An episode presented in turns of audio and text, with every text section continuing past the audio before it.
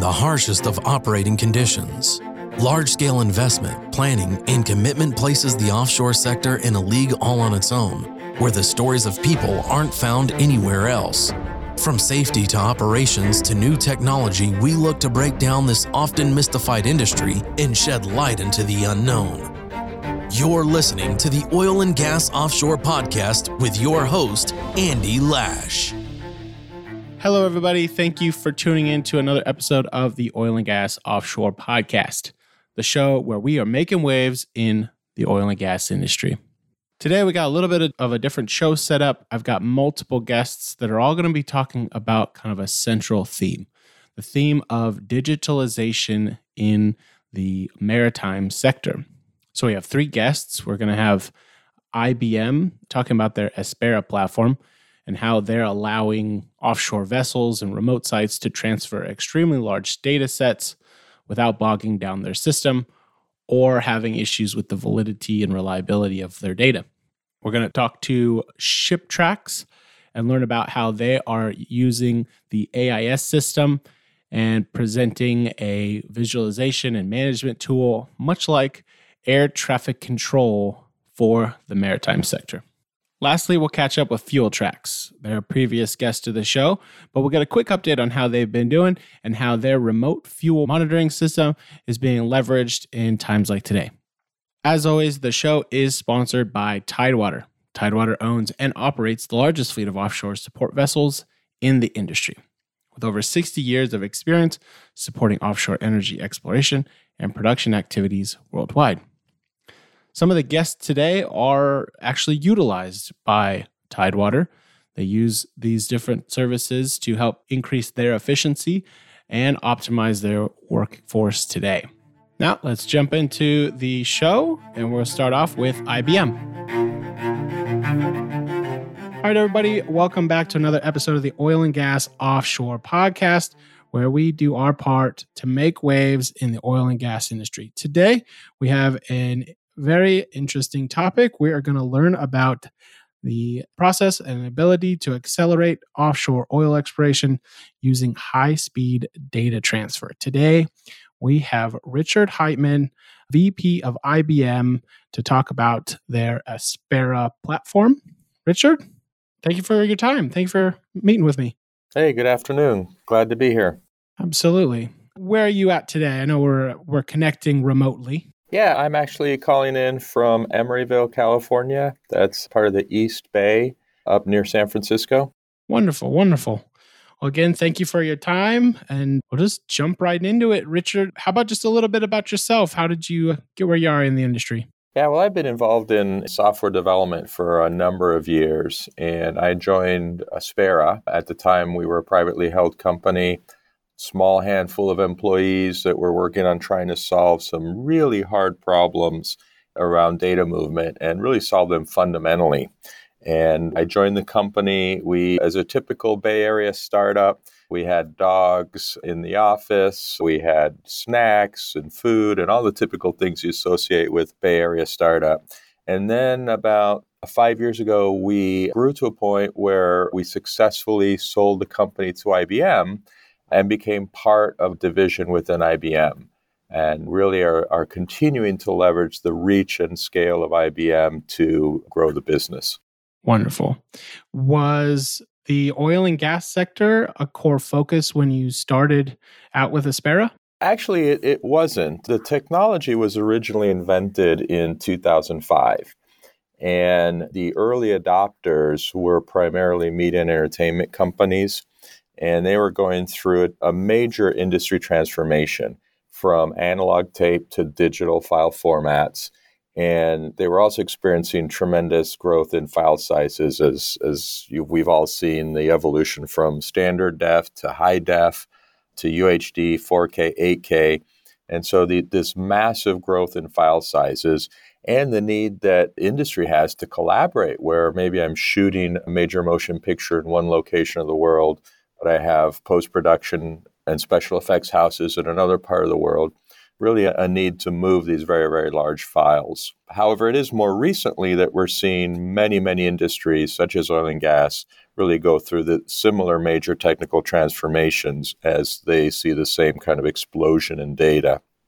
And if you think about oil and gas, the high-precision instruments that are used to assess the quality of a, of a potential drilling site generate a tremendous amount of data, and that data needs to be moved from these remote locations into high-performance computing centers where it can be analyzed and, and processed. So is the, the Aspera software, is that specific to wired connections, wireless connections? I mean, is this onshore, offshore? What are the different application uses there? Yeah, we're actually completely agnostic from the infrastructure, the network, and the data. Essentially, what, what the software does is it's able to detect how much network bandwidth you have. And traditional software protocols based on T C P, such as F T P or H T T P, that are used to move data over a wired connection or a wireless connection, have a congestion avoidance algorithm, which causes it to slow down the rate at which it's transferring data as the distance increases, as measured by round-trip time and latency. And so what our software does is it really overcomes this limitation. We are able to recognize how much bandwidth you have on the network, immediately ramp to fill it, transfer data at the maximum possible speed allowed by your infrastructure, and then complete that transfer in a fraction of the time. So if I understand it correctly, it, it's a throttle control for uploads and downloads? I mean, is that an overly simplified explanation? Or yeah, well, you do have the ability to control how much bandwidth you use, but let's let's use some practical examples. Let's say that at home, you may have a twenty megabit per second connection for upload. And let's say that you're uploading from your house to a website that's located on the other side of the country, from Emeryville to New York. So there's a certain amount of latency on that network, which will cause T C P to slow down.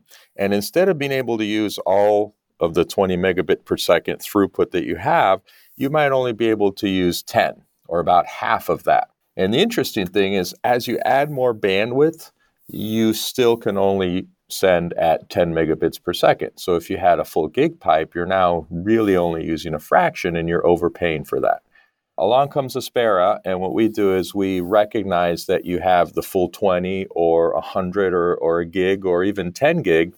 And so we just are able to fully utilize the network pipe that's available to us when we're transferring, and transfer at the maximum possible speed.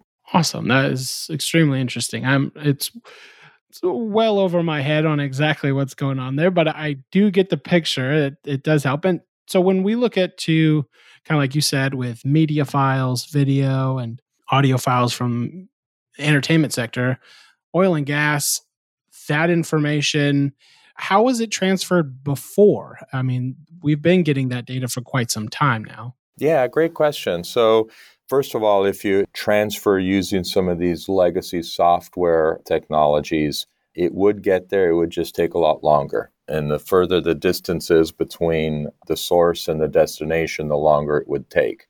So this is especially prevalent when you're trying to move data from maybe some remote field wells to your main data center, or in this case, offshore, where you might have your boats are, are well offshore and they now have to rely on a, a satellite connection, which can be both slow and expensive. And then there's always the physical transport. And so literally in the movie industry, they would take dailies, they would copy them to a hard disk, and then they would have somebody hop on a plane with a case with the hard disk and the dailies, fly to the studio and then load them up. And then eventually some movies where maybe they weren't quite so worried about having the shots fall into the wrong hands, they could be sent with U P S or FedEx. But FedEx really is not a network protocol. And so most of those sort of physical transport mechanisms have now been replaced by our software. Interesting enough, on for the offshore use cases, much of the data was actually transported via helicopter. Yeah, I think I've seen different movies and maybe videos about it and different solutions. I think there's a device called a snowball, right? That's kind of like the black box of many offshore wells. It's kind of that big data transfer device. Yeah, there's. I think there's a snowball, which is a physical device that you can copy your data to and then ship. And then I think there's a bigger one, which is a snowmobile, which is actually they back an entire truck up and you load it with all of your computers that have all your data and then just literally drive it across country to the data center. Wow. Yeah, that that does not seem efficient or cost effective by any means. Yeah. And it's also you're exposing your data to loss if it gets damaged in transit. And also you're exposing your data to theft, whereas our transfer that happens even over commodity internet, the data can be encrypted over the wire, so it's protected during the transfer. It can also be encrypted at rest, so it's protected once it lands at the destination. And that was one of my next questions was, is this, you know, compressing the data where you might end up with compression loss or degradation through the transfer, or are you getting full-fledged one hundred percent you know, equivalent data on both ends? Yeah, it, compression certainly can provide some relief in some cases, and you know, nobody can break the laws of physics. So if you're using common transport like T C P to move data, you can't send any more data through the pipe than the network allows, but you can increase the throughput by compressing the data. You send fewer bits over the pipe and then you uncompress it on the other side. Well, first of all, that introduces an overhead and, and a delay because you have to take the time to compress it to begin with. There's another delay on the other side where the transfer is complete, but you still can't have access to the data because it needs to be uncompressed. And then it only works for data that is compressible, where there's a lot of redundancy in the file itself. And the technology, the compression technology actually can get the file size down from, say, one hundred percent down to maybe seventy percent. In our case, we don't have that initial overhead of the compression. We don't have the delay on the decompression, on the uncompression on the other side. And then we also, trans because we can transfer the entire file, our benefit exists also for files where there might not be much much actual reduction in the file size from the compression. So I could see the speed really being a benefit to things like remote drilling and applications like that, where, I mean, some of these ships are being steered from an on-land center, and that data's got to be fast to be able to make that that bit move accurately. Is that a big part of what you're dealing with day to day? Yeah, the I mean, we spend a lot of time on the technology, and it does provide some incredible performance, security, and reliability benefits. But it really is, it's really the business that is the gets the most value out of the technology. If you think about a major motion picture where every day that they go beyond their deadline in a post-production, it's costing them money, and then they have a fixed budget. So the faster they can move the videos between the studios and the special effects houses, the shorter they can make that post-production process, and the sooner they can get that movie into the theaters, the bigger the R O I. And the same thing on remote drilling. The fact that you're they're using technologies to improve the accuracy of where they place that bit, and then there's an improvement in the turnaround time from capturing that data to when it's analyzed and then when it's made available to the, the scientists that need to then act on that data. For the listener that is hearing us talk about this today, what would be the big hurdles for them to de- deploy something like this within their organization? Well, our technology is available as a full software as a service. So it's currently running on I B M Cloud. There's a, a trial that people can sign up for, thirty-day trial, transfer up to one hundred gigabytes. And there really is no deployment because you just sign up and you can leverage all of the software and the infrastructure that we're running in the I B M Cloud. And then for clients who actually want to deploy this in their data center, then we support bare metal, virtual machines, every possible flavor of, of Linux. And so there's many, many options for clients that want to take advantage of our technology.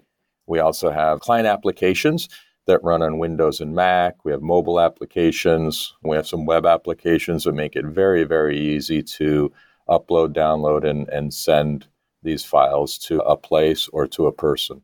As we've been learning through this, it's a very interesting solution and software that you guys are, have developed and deployed.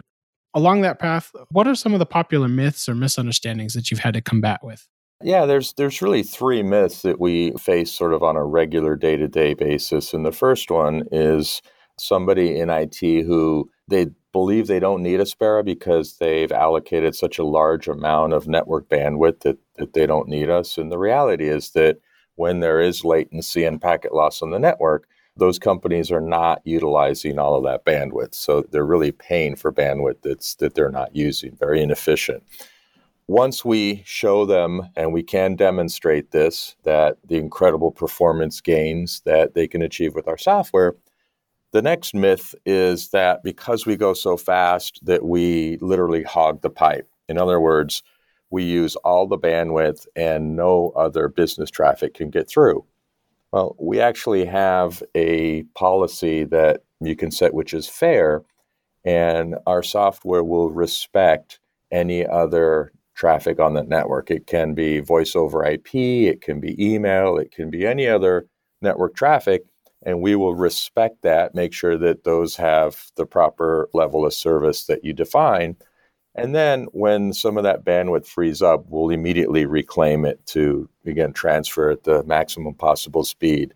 And then the, the third myth is that since we transfer on the open internet, we're not secure. And the reality is that we do have encryption over the wire, we have encryption at rest, and we have both client-side secrets and server-side secrets. So it's very easy for clients to use our software and ensure that their data is protected. Awesome. That is broad spectrum of use cases and different applications for the software. I think that's maybe not something that many people would think we they would need, right? This is going to be somebody, like you said, kind of handling the I T and, and managing bandwidth and, and communications within it. But the end user is the one that's going to really see the benefit, right? They're going to experience that latency and the issues through their operations. Yeah. And in fact, oftentimes it's the business side of the house that comes to us looking for help because they're the ones who are the most impacted. And it can be anybody in retail that has to move a lot of data from maybe their retail stores to their data center.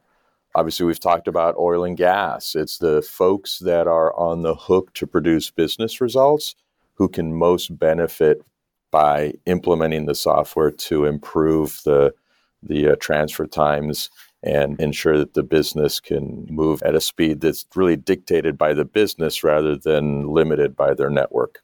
Well, hopefully we've opened some eyes to to this new solution, and it, people listening have, have maybe clued on to this being something that they need in their day-to-day operations. How could anybody listening learn more about Aspera or what I B M has to offer there? Yeah, just go to, we have a lot of information available on the I B M website, and just navigate to ibm.com slash cloud slash Aspera. You can learn about our software as a service and sign up for a trial. Fantastic. Is there anything else that you wanted to cover today? No, that's it. Thanks so much for having me. This has been a lot of fun. Absolutely. Thank you very much. Thanks. Hi, everybody. Welcome to another episode of the Oil and Gas Offshore Podcast.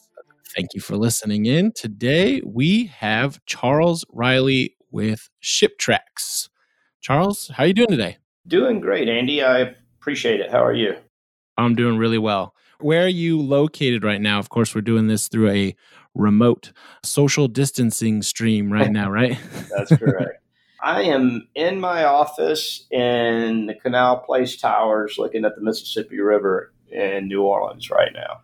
How are things uh, down there in New Orleans right now with, with everything going on? It's quiet, eerie quiet, very easy to drive around, and almost nobody on the streets. It's, it's, I'm looking at the French Quarter outside my window, and to be honest with you, I've never seen it so quiet. Yeah, it is. It's a good description there, eerily quiet. I, I had to get my, I'm in Oklahoma City, Oklahoma, at my house, and yesterday I had to go, I had to get my license fixed. I just moved up here to Oklahoma a few months ago, and I had to get my license updated, and You know, normally that's like the most dreaded place to go, to the tag agency here. I walked in, there was not a soul in sight. I walked in, I paid them my twenty bucks or whatever, and I walked right out. I They had gloves and masks on to do it, but uh, well, we got it done, and I didn't have to wait. No, it's quick service if you really have to go out. Yeah, absolutely. Well, I'm glad you're doing well. I'm glad we are connecting for this. I really look forward to talking to you. And you know, just a little backstory. I know I kind of learned about ShipTracks through the Workboat Show a few months ago now. They're in New Orleans, right? That's correct. We were there with a partner company of ours, Helm Connect, which is a vessel management system that services a lot of the inland marine market and the offshore oil and gas market as well. Awesome. Well, and, and what we're talking today, of course, is your company, ShipTracks, and learning about just that, right? Vessel tracking and global positioning of those those vessels around the world, right? It is. We kind of describe it in at the first glance as air traffic control for marine vessels. People that aren't in the business get it when you describe it that way, but everybody in the business knows exactly what A I S, vessel tracking, and ShipTracks is because they use it and live, live and breathe by it. Because of, without knowing where your vessels and your supporting vessels are, it's hard to efficiently operate anything. Absolutely. And that is something I really look forward to, to learning a lot about here. Let's start with, with just a little bit about yourself, Charles. How how did you get where you are today? It's an interesting question. I am an entrepreneur and started out really, I wanted to go blue water fishing. And I started looking for blue water fishing charts and guidance because in the, in the Gulf, you have to run anywhere from eighty forty to eighty or one hundred miles offshore to start fishing for marlin and tuna and so on. And so it's a big run. You burn a lot of fuel. And I was looking for information to help me figure out where to start. That's how I got into the business. And I was working with a company that did that. I helped them get that off the ground and did a business plan for them. They later on went out of business. I took that business plan and went into the blue water fish forecasting business. And from there, I hired an oceanographer from the Navy who was quite a, a sharp lady. And then we hired a PhD scientist to work on a project for the Navy and started doing over-the-horizon radar, started integrating sea surface temperature with surface data, drifter buoys, over-the-horizon measurements of ocean currents. And the company grew into basically an environmental and data analysis company over the years. And then we started working with surveillance radar with Raytheon as a, on some projects out of Q S, and later on decided to, after nine eleven, to basically commercialize an industrial, I mean, a military-based tracking system.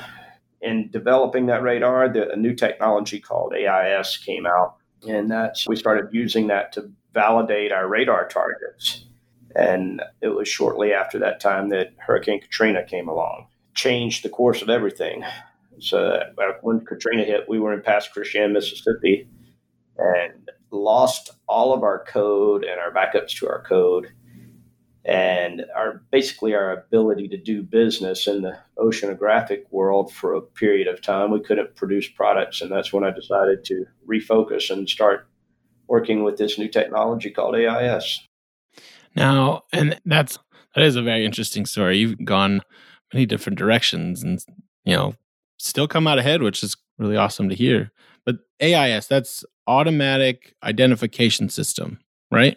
That's correct. It's a, it's a beacon, if you will, that's interfaced with ship G P S and gyros, compass, and other ship electronics. It basically is transmitting every few seconds the vessel's position, name, and speed, heading, rate of return, that sort of stuff. It was, it was developed as a collision avoidance process from vessel to vessel. And is that on, I know it's mandated for a lot of vessels, right? But is it a size classification, or what makes the distinction on who has to have that device or system on board? It used to be three hundred tons or more, or passenger vessels over a certain limit, or vessels going through controlled spaces like New Orleans and Houston. They've tightened that up just a little bit, I think, and pretty much every commercial vessel out there has it on it now. Pilot boats have it, tugboats have it, bunker vessels have it. Every just about everybody that's out there operating has it because it's such a huge safety factor. You can see the vessel around the bend. In the old days, you had a radar. So until that both vessels rounded a bend in the river, you couldn't see each other. You were having to talk to each other. Now you know exactly who's coming up way in advance. And correct me if I'm wrong, of course, but the A I S is also kind of like the it's the emergency button on board, right? Like if a vessel starts to have an issue or starts to get in trouble, that is the the primary, you know, ah crap button of sorts, I right?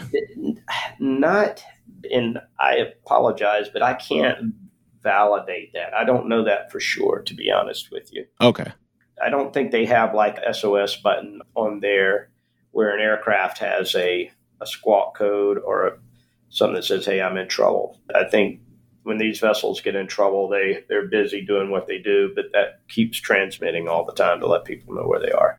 Gotcha. Well, it's a, and it's correct or not, it's still extremely vital to the maritime industry. I mean, With, it without like- a doubt. And in the grand scheme of things, yes, people, when they are, say, threatened or hijacked or that or adrift, they put those messages into the A I S and transmit to people that they've lost engine power or that they've been hijacked or that sort of stuff. So in a sense, it is an emergency broadcast, but I don't think there's like an S O S button on the unit itself. Gotcha. Now, so how does ShipTracks support that system or support the industry through that system? Where does ShipTracks fit in there? Well, we're what I would call a professional A I S service. You can go online and find a vessel for free if you're just trying to find one vessel. It, just like you can go online and follow your wife's flight to the airport so you know what time to pick her up. But you can't go online and run an airport with a with a free service. And you can't go online and run a company that needs coordination with a free service. If you can imagine, a oil company, for example, has fleets of vessels that are vetted for charter. They have fleets of vessels that they have on spot charter. They have long-term fleets, and then they have their own vessels that they own. They have fleets of bunker company, you know, bunker companies that they do business with.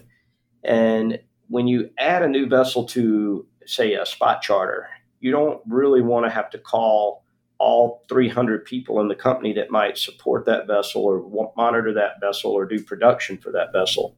So with ShipTracks, we have what we call team share, and that allows the users all around the world to see the same fleets within ShipTracks. So it's a coordination tool, if you will. Somebody makes a note about the vessel. Everybody sees it. Somebody, you know, has the authority to add new vessels to the fleet. Everybody sees that. You know, if you have an incident where there's a piracy attack and the security manager wants to know where all of the vessels in the company are so that he can make sure they're safe, he logs on. The voyage managers have added those vessels to their fleets and he can see them right away. Does For that to be as robust as it is, and, and it is, I played with at the Workboat Show, and I've of course gone through your website. It's it's super interesting to look at and watch the ships all over the world. But for like the scenario you you just gave, where you know company X adds a vessel to their to their fleet on a spot contract or something, just for a short period of time, does that other contractor have to use ShipTracks, or is it just on one side, they can be using the service and, you know, and still the, have... So when you say the other contractor, if you're talking about the spot charter guy, no, they don't have to use ShipTracks. We're tracking all of the vessels out there, and but our customer may only be interested in one or three hundred of them, but the other users within the company have to be using ShipTracks. The They have to be an authorized user. They have to be authorized to see that fleet of vessels. Each each individual log on has a, a whole host of permissions when they log into the system that dictates what they can edit, what they see, what information they have access to. We do customizations for entire companies where we integrate with their internal databases and are able to attach their internal proprietary information to the vessels they're looking at. the users, each user within the company has to have access to the ShipTracks system for them to be able to see those company internal changes. So as long as the vessel has the A I S on board, ShipTracks can report on that vessel or from the info that's generated from that vessel. That that's correct.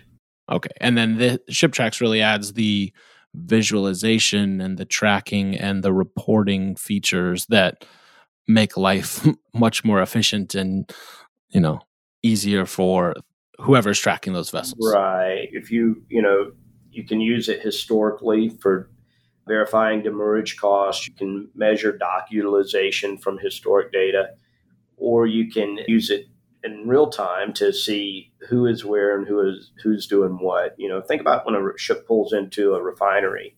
There's a lot of people that have to do things to make that vessel efficient in arrival and departure and, and unloading. So when a ship goes under the Golden Gate Bridge, people at the Chevron refinery start doing things. They have to hook up the, the lines. They have to tie the vessel. They have to, production revolves around it. The, the pumping processes, everything revolves around the arrival and departure of that ship. So it saves a lot of time and money by everybody being able to see that picture. Yeah, absolutely. Absolutely. I, in my mind, and I, I probably make this reference too often on the show, but you know, I deal with trucks all day, right? I actually work in our logistics group. So I'm managing truckloads of gasoline and diesel and, you know, all kinds of different products all over the country.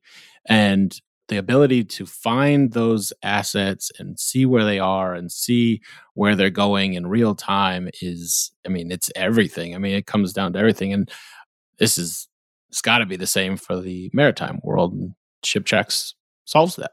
It is. I use the the airline example or the all the time, but another example that I use is when I'm, you know, talking to a somebody that doesn't know anything about it, or maybe one of you know one of my friends or somebody at a gathering, and they say, "Well, explain to me what you do." And I say, "Well, it's just it's kind of like U P S bringing you a new pair of shoes, and they're going to put them out on your porch, and you're worried about somebody in the neighborhood maybe taking your package with your new Prada shoes in it. You know that U P S is out for delivery that day, but you don't know what time they're coming."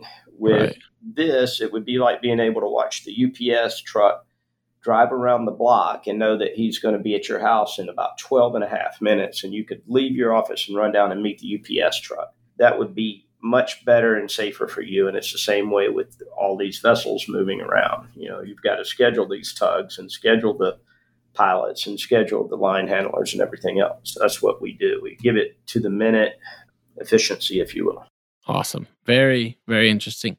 And now that brought something to mind, something I've actually been thinking about off and on for a while is, you know, I hear these comments of dark ships or, you know, ships that I guess turn off the A I S to kind of go unmasked. Is that right? That's a very real scenario. It is. A lot of times vessels going into less industrial com- countries, not necessarily much in Europe or in the U S, but vessels going into Africa to fuel up. Sometimes the ports will ask them to turn off their A I S. I've seen this happen on a number of occasions. There's a lot of trading that goes on, a lot of commodity following that goes on by tracking these vessels. You, you know where they load, you have a pretty good idea what's on the vessel. So I've, I've seen firsthand vessels turning their A I S off while they're making transit across the ocean and then turning it back on. It's kind of to surprise the market and keep the competition. That is much rarer than you think. As a whole, the A I S system is voluntary. Not, it's not voluntary, it's mandated, but it's, it's a participated in system without question as far as one vessel meeting another and you don't have your A I S on, somebody's going to call you out on it. A tanker coming into the U S is not going to turn their A I S off. But yeah, it does happen, and it happens more than you think, but it's it's happening less and less as well too, because there's so much visibility on the entire fleet as it moves around now. And I would assume ShipTracks can kind of trigger those exact points that they turned it off here and they turned it back on here, and you can kind of guess the distance or the the path between there, right? You can. There, there's time and distance calculations that are pretty easy to monitor. One of the things that, that we do to look for what sometimes what is dirty data or bad data, sometimes you have two vessels with the same I D number, and it looks like they're hopping back and forth from China to the U S Gulf, you know, in, in a matter of minutes. So you have yeah. to put filters in for that and filters in for the I D process. It's not a not one hundred percent clean, but yeah, you can look for it. And it, but there's times when vessels, you don't see them for two or three days when they're crossing the ocean, and maybe they have a weak or a dirty antenna connection. They're not putting out a lot of power and the satellites don't pick them up. So you have to use logic to say, could that vessel have really traveled that far that quickly? Well, so yes, and there's a consistent track before and a consistent track after. You can tie those two together pretty reliably.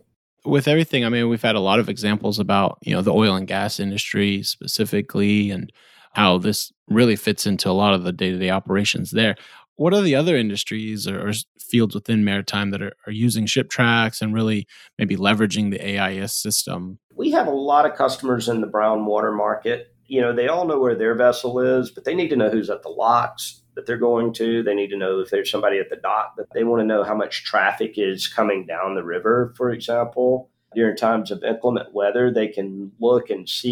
You have these, what I call them, open water crossings along the I C W, and where they actually go out into the Mississippi Sound for a period of time, and, and it can be rough for an inland barge. So they They watch and see if the other barges are crossing or, or tugs are, are making that crossing. If they are, they feel a little better about it. If they're not, it's, it's kind of a, a verification of conditions, if you will. So a lot of groundwater clients. And then we're also pretty successful with the tug harbor docking operations. In fact, you know, we're integrating with other systems to support that. You know, there's management systems for scheduling the dockings and the dock spaces, and the company, you got to think about, there's a lot of billing processes that go into handling all these different ships come into the into the country and want you to provide a service for them. So you have to work with the agents and everything else. And we kind of integrate with those vessel management and docking systems to pick where all the vessels that are coming in are and that they have orders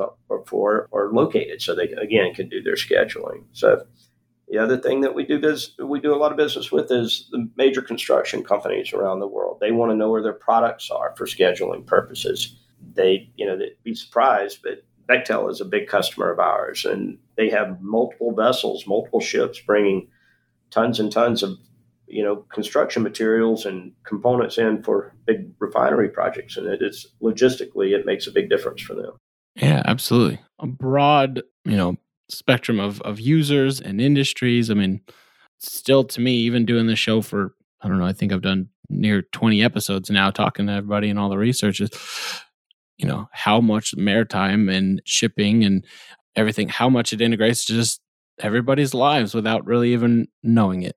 The general public doesn't realize how much it affects them, but it is. It's the, you know, I've heard numbers that ninety percent of everything that that we consume and use has at one point or in one form or another been on board a ship or a water transit. Yeah, I would. I've heard similar numbers, and I would completely agree. That sounds very accurate. When you're looking and, and you have companies that, you know, like you're at the Workboat show there in New Orleans and, and you're talking to new customers, what are the things that a new customer needs to contemplate when they are thinking about ShipTracks or, you know, another company in that field? Well, you know, our first question that we ask is, what do you need? What are you trying to accomplish? What problem do you have that we can solve for you? And nine times out of ten, it is a shared information situation where they're wanting to see the same picture. They want to know what's going on in Houston and London and Singapore all at the same time. You may want to dispatch from a central location, and you need the capacity, and that's where ShipTracks excels, to basically separate each division but still share the common picture among all the users there. So you can have three fleets, for example, one fleet of tugboats for Seattle, one fleet for San Francisco, and one fleet for L A. And when you're if one di- if the dispatcher is sitting in one location, he can save his settings and his preferences to show those vessels when he logs on, create quick views so that he can instantly jump from one environment to another and still have a, a clear picture of what's going on. Awesome. And it's it's all web-based, right? So like if a new customer comes on, it's it's not like they need to set much stuff up. There's no hardware. There's no different things. I mean, it's one hundred percent web-based. In fact, when we started doing this originally, we were one of the we were P C-based. We started with a very large Java package and built the system on that. And as time went on, we it got harder and harder for us to install it on someone's computer for them to do a demo as the firewall world, you know, realized, hey, we can't just let everybody come in and do this. Now it's impossible to install something on somebody's computer. So we migrated to the web-based platform, you know, late in the game, to be honest with you. I think we shut down our P C-based system about four years ago, three and a half to four years ago. And our customers loved it because it did everything they wanted, but we could, it was hard to get new customers. And we we started rebuilding the web-based system to do everything that the the P C-based could. And, and I'm glad to say that we're releasing what we call ShipTracks twenty twenty this month. That is our final version of everything the P C-based system could do, and then a whole lot more, to be honest with you. The system's grown and changed dramatically over the years, but it is, we're calling our, our web-based system complete at this point. Of course, we'll continue to always add new features and upgrade and improve wherever possible, but we're literally releasing what we would call our complete ShipTracks twenty twenty this month. I'm very excited about it. Awesome. Well, congratulations to you guys. I'm sure a lot of hard work went into that, and it's always nice to have those new projects and accomplishments released. So I hope everything is well received. I hope so too. I appreciate that. That brings just kind of a thought to mind. I didn't have it on any of my little rough draft questions I sent you or anything like that, but do you see anything changing, anything on the future of the A I S? You know, I mean, is there developments there, or is that just kind of, that is what it is, and it's going to stay that way for a while? I think that it, two things. One, they're, they're going to make some technical changes. The system was designed originally as collision avoidance, and now it is, has migrated to, to basically an operational environment for the world of maritime. So they're making technical changes, but I think that'll be slow and calculated because there's so much of an investment in the system. I think they're, they're creating some channels that are optimized better for satellite communication. Uh, you know, we, we use terrestrial and satellite collection processes, and uh, the system was designed to talk from boat to boat, not from vessel to space, but it still works fairly efficiently. And that technology has been growing, but where I really see A I S and vessel tracking becoming important is in some of the things we're working on in, in modeling the data and understanding, modernizing traffic patterns everywhere that people have used tracking to, to, and you can see this in trucks most likely, everywhere that people have used tracking processes to look for improvements, they've seen very good returns on their investment for optimization in how they place boats, how they schedule vessels, how they dispatch. We're, we're working with processes now to calculate when vessels need to be dispatched or how efficient they were when they were dispatched, whether or not they were running at an optimum fuel rate for fuel savings when they're trying to get set up to dock a tug, I mean, to dock a ship. We're also automating those processes for tracking. I think what you'll see with A I S is the data itself, the technology, will not change that much, but the application of that technology is in what I would call a very high state of modernization. We're literally working with predictive technologies and A I to calculate what has happened and compare that to what is happening versus what is going to happen in the future. Awesome. That is, yeah, I mean, the whole world's kind of doing that on a lot of fronts. But I know the maritime sector as a whole is is usually a little more reluctant to change, a little more, you know, it's not broke, so why try to fix it kind of thought on some of this stuff. But that sounds real interesting and and some great efficiency gains and business benefits on the on the short horizon. What I, are go ahead. I was just going to agree with you. I think it, I think it's really the next frontier in the maritime industry. Yeah, absolutely, absolutely.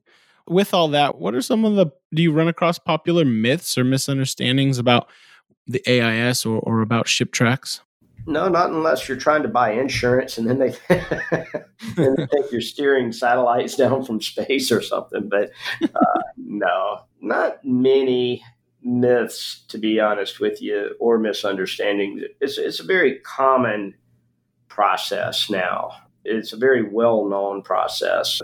People understand it. But when I first started doing this, I was running around to different tug companies and different marine operators trying to put up A I S receiving sites. And, you know, people looked at me like I was Big Brother trying to spy on them because they didn't want everybody to know where their vessels were located. They did. The industry didn't want to to have everybody be able to sit at their desk and see what they were doing.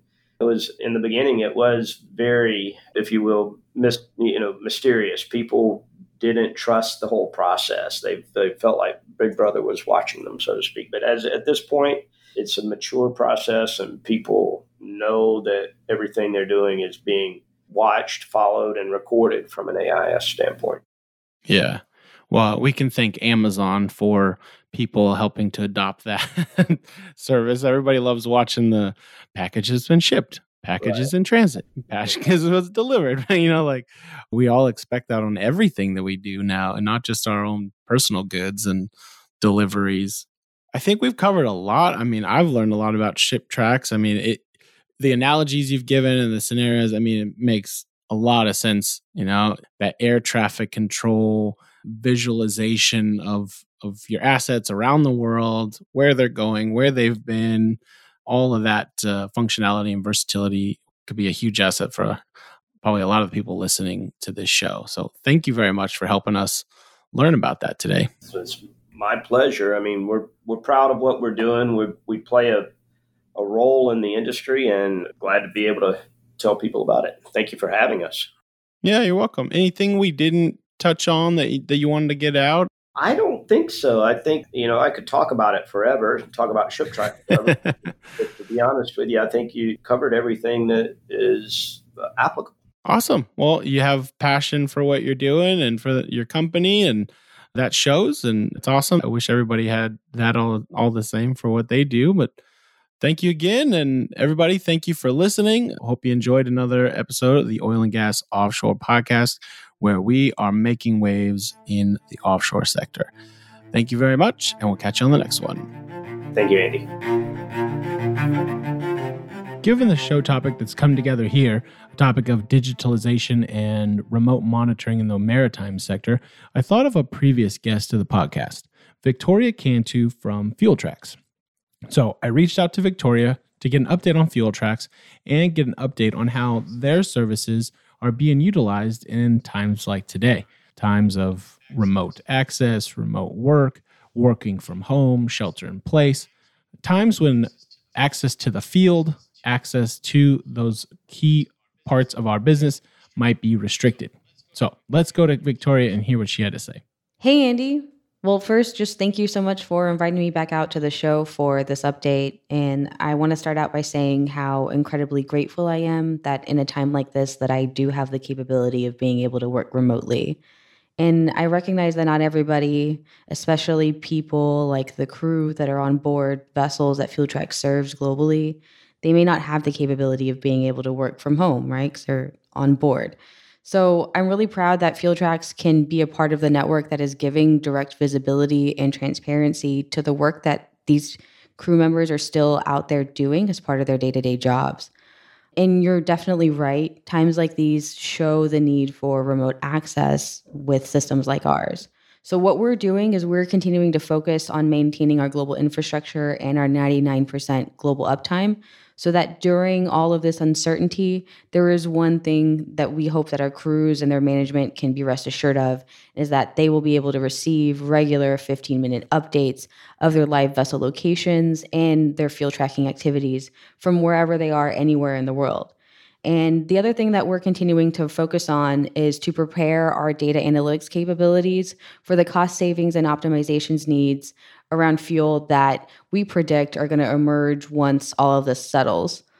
If there's one thing that I think we can all really agree on is that, you know, on the other side of this, there is going to be a different view on global operations. And so what we're doing is we're continuing to gear up to be able to serve that need as companies start planning for that future ahead.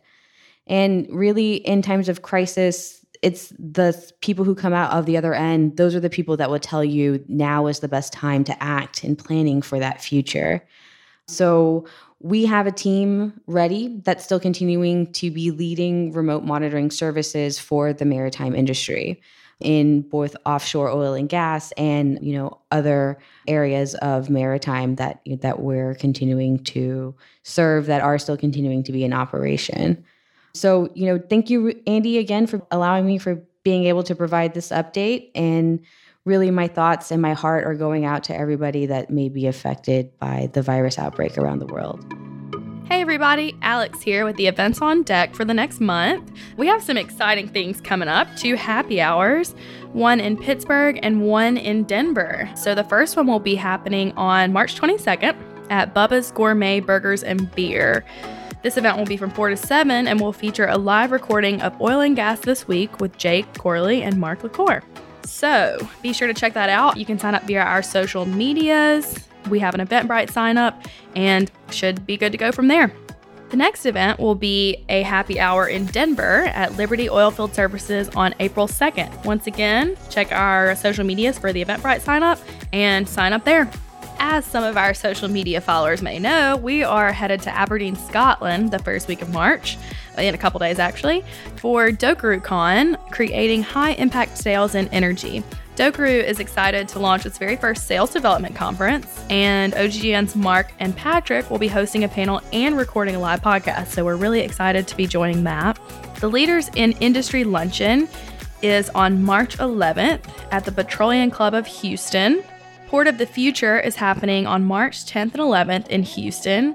Your registration to the Port of the Future conference also allows you access to exclusive events, including T S A Security and Terrorism, Research Showcase, and many more. So be sure to view the agenda and see what they are offering. The Houston Energy Breakfast will be on March twentieth at the Norris Conference Center in Houston. The A P I Energy Houston three-gun chapter will be on March twentieth. This event is filling up very quickly, so make sure to get a team in as soon as possible. The B P Energy Outlook twenty twenty edition will be on April twenty-first. It's happening online, and this event is about transitions that will take place to a low-carbon energy system. That's all for this month, everybody. Hope you guys have a good month and check back in next month to see what events we're having. Thanks. Tune in next week for another episode of the Oil and Gas Offshore Podcast, a production of the Oil and Gas Global Network. Learn more at oil and gas offshore dot com.